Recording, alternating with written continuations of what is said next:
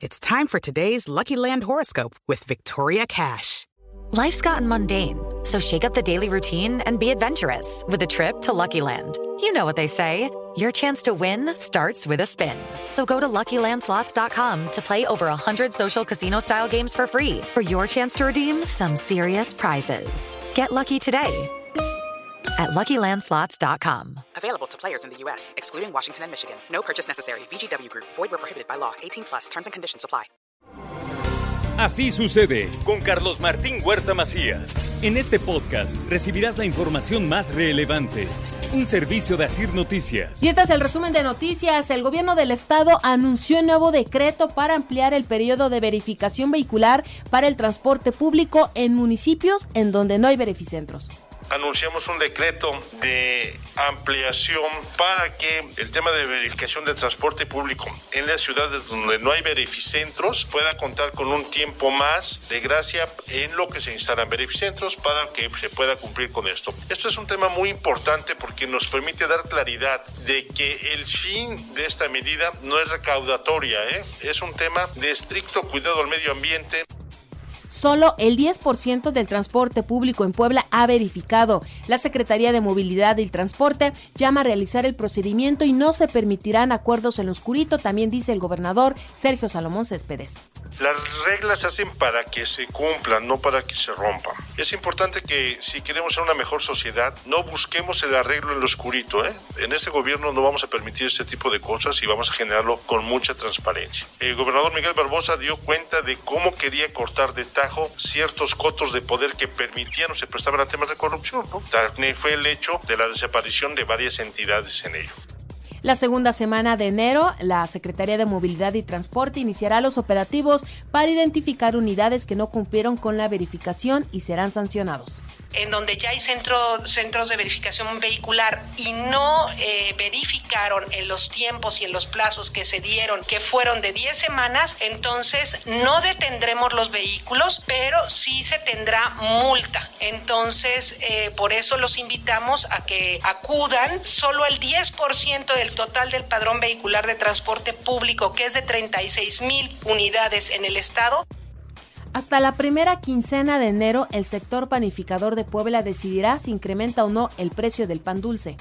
Yo creo que posiblemente se haya un ajuste, pero todavía no sabemos ahorita debido a que, pues como siempre lo he dicho, nuestras ventas siempre eh, dependen de los incrementos que se den en la materia prima, pero bueno, esperemos siempre por ahí del 15 o 20 de, enero, que es cuando ya tenemos más o menos un panorama de cómo queda la, materia prima. Invita a la Secretaría de Cultura Poblanos a donar juguetes para el Día de Reyes. El punto de recolección es en la biblioteca del Centro Cultural La Carmela. También le informo que con una inversión de 16.5 millones de pesos, el alcalde de Puebla, Eduardo Rivera Pérez, em, pues entregó el mantenimiento de la red semafórica y balizamiento de la 31 Poniente que se ha integrado todos los semáforos de esta avenida al sistema de gestión centralizada de tránsito Spin Naker, que significa mejorar la sincronía de los semáforos e identificar de manera inmediata alguna falla. Recordarán ustedes que cuando se hizo esta inversión inédita en el municipio de Puebla, Tres personas perdieron la vida por COVID-19 durante el fin de semana. Hay 349 casos, dice la Secretaría de Salud. También le doy a conocer que durante el 2022 el IMSS consolidó el sistema de seguridad social en beneficio de los ciudadanos. La tasa de crecimiento anual fue de 11%, la más alta de los últimos 21 años. Le comento que la UAB reanuda actividades laborales y estudiantiles el próximo 5 de enero, ya todos listos para el regreso a clases en la máxima casa de estudios. Con visión de justicia social, el gobierno estatal trabaja para mitigar la desigualdad, así lo afirmó el gobernador de Puebla. También dijo que la aplicación de la ley es una constante en Puebla. Lo comentó Sergio Salomón Céspedes durante la reunión con alcaldes de la zona de Atlisco e Izúcar de Matamoros. También le informó que avala la Canaco la ley de egresos 2023 de Puebla Capital al señalar que el ayuntamiento tendrá los recursos necesarios para cubrir todas las demandas ciudadanas. Primero la de la de ingresos, que también se aprobó, y luego ahora la de egresos. Creo que el ayuntamiento va a tener ahora sí ya mucho más recursos para poder hacer frente a todas las demandas, digamos, ciudadanas y todas las necesidades que hay en el municipio después de tres años, diría yo que perdidos y de retraso con la anterior administración municipal.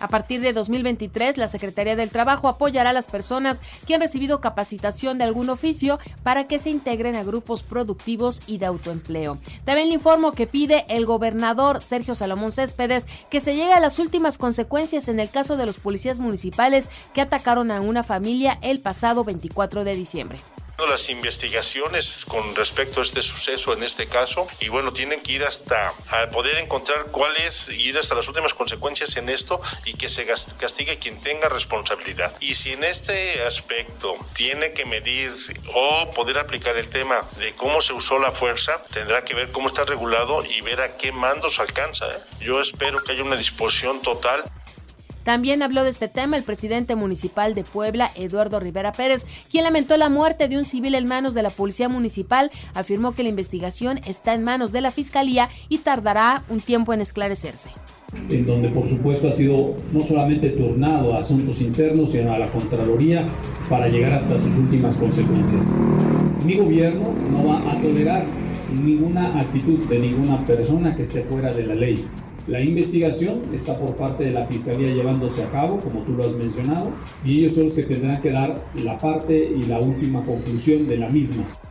También los alcaldes de Puebla deben de actuar de manera responsable y no pretender lavarse las manos como Poncio Pilato frente a la inseguridad, consideró el presidente del Congreso, Eduardo Castillo. Le comento por otra parte que asegura la Policía Estatal la aparente droga al interior de los penales. El valor de las sustancias asciende a más de 200 mil pesos aproximadamente y dos cuerpos totalmente calcinados fueron localizados en la ciudad de Puebla. El primero fue ubicado dentro de un coche calcinado en Valsequillo y el segundo sobre las vías del tren en Barranca Honda. Continúan los asaltos a camiones proveedores y de repartidores en Atencingo, municipio de Chietla, y la bancada del PAN tendrá una postura crítica sobre el desempeño de Sergio Salomón Céspedes y señalará sus errores, pero también reconocerá sus aciertos, dijo Eduardo Alcántara. Hoy amanecimos con una temperatura de 8 grados, la máxima será de 21 para este día. En información nacional e internacional, finalmente una mujer preside la Suprema Corte de Justicia de la Nación. La ministra Norma Piña marca un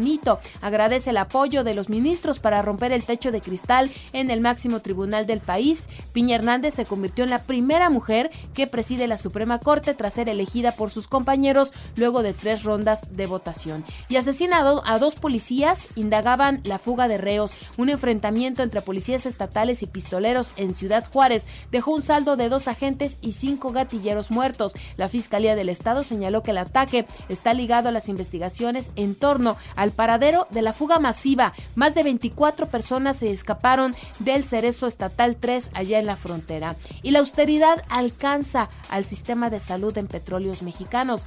Debido a la crisis sanitaria fueron cancelados 408 estudios médicos subrogados para afiliados petroleros. Y el presidente López Obrador agradece por evitar influyentismos en el caso del vendedor de tamales. El mandatario nacional dijo que el gobierno del Estado de México actuó para evitar influyentismo e impunidad en el caso de esta persona que falleció tras ser atropellado por un conductor en estado de ebriedad. Y descuentos en el predial ya le cuestan 350 millones de pesos al gobierno de la Ciudad de México. Los beneficios serán en enero y febrero respectivamente y también anunciaron que el subsidio a la tenencia permanecerá hasta marzo. Y el gobierno recuperó el superávit fiscal, el balance primario en 2022. Esta cifra positiva se ha registrado en tres de los cuatro años de la actual administración. Oigan, póngame atención, iniciará ya la distribución de fondos o entrega de dinero de las personas de la tercera edad que reciben apoyo del bienestar. A partir del 4 de enero y por orden alfabético, los beneficiarios mayores de 65 años podrán acudir a sucursales privadas y del bienestar a recibir el recurso. Inician el día miércoles las letras A, B y C el 4 de enero. El 5 de enero serán las letras D, E, F, G y H. El 6 de enero I, J, K, L, M y N y las letras N, Ñ, M, O, P, Q podrán acudir a los bancos el día 9 de enero. Finalmente, el 10 de enero tendrán que ir las letras S, T, U, B, W, X, Y y Z. Y abren la Basílica Fieles para despedir a Benedicto y comienzan los homenajes. Unas 65 mil personas visitaron al fallecido Papa en el altar de la confesión. Según el conteo del Vaticano, pues preparan ya ceremonias posteriores para el jerarca católico. La información de los deportes, el Puebla reportó al trabajo de entrenamiento y ya preparan su debut frente al Pachuca del Clausura 2023. El delantero de Cruz Azul, Uriel Antuna, podría salir del fútbol de Grecia. Miles de aficionados se despidieron del Rey Pelé. Este martes el cuerpo del astro brasileño recorrerá las calles de Santos y terminará en el cementerio memorial Necrópolis Ecuménico. También le digo por otra parte que el eh, Liverpool perdió 3-1 en su visita a Brentford en el arranque de la jornada 19 de la Liga Premier, mientras que el Real Madrid visitará al eh, casereño a las 14 horas en los 16 avos de la final de la Copa Rey de España. También le comento que tras el percance en cancha fue pospuesto el encuentro entre los Bills de Buffalo y los Bengalíes de Cincinnati en el cierre de la semana 17 de la NFL. Y es que hubo drama, ¿eh? drama ahí en la NFL. El profundo de los Bills de Buffalo, Damar Hamlin, se desplomó tras una acción del partido y fue resucitado dentro del terreno de juego. Y en, los, en el baloncesto, los Lakers de Los Ángeles derrotaron 121-115 a los abejorros de Charlotte en la actividad de la NBA. Así sucede con Carlos Martín Huerta Macías. La información más relevante ahora en podcast. Sigue disfrutando de iHeartRadio.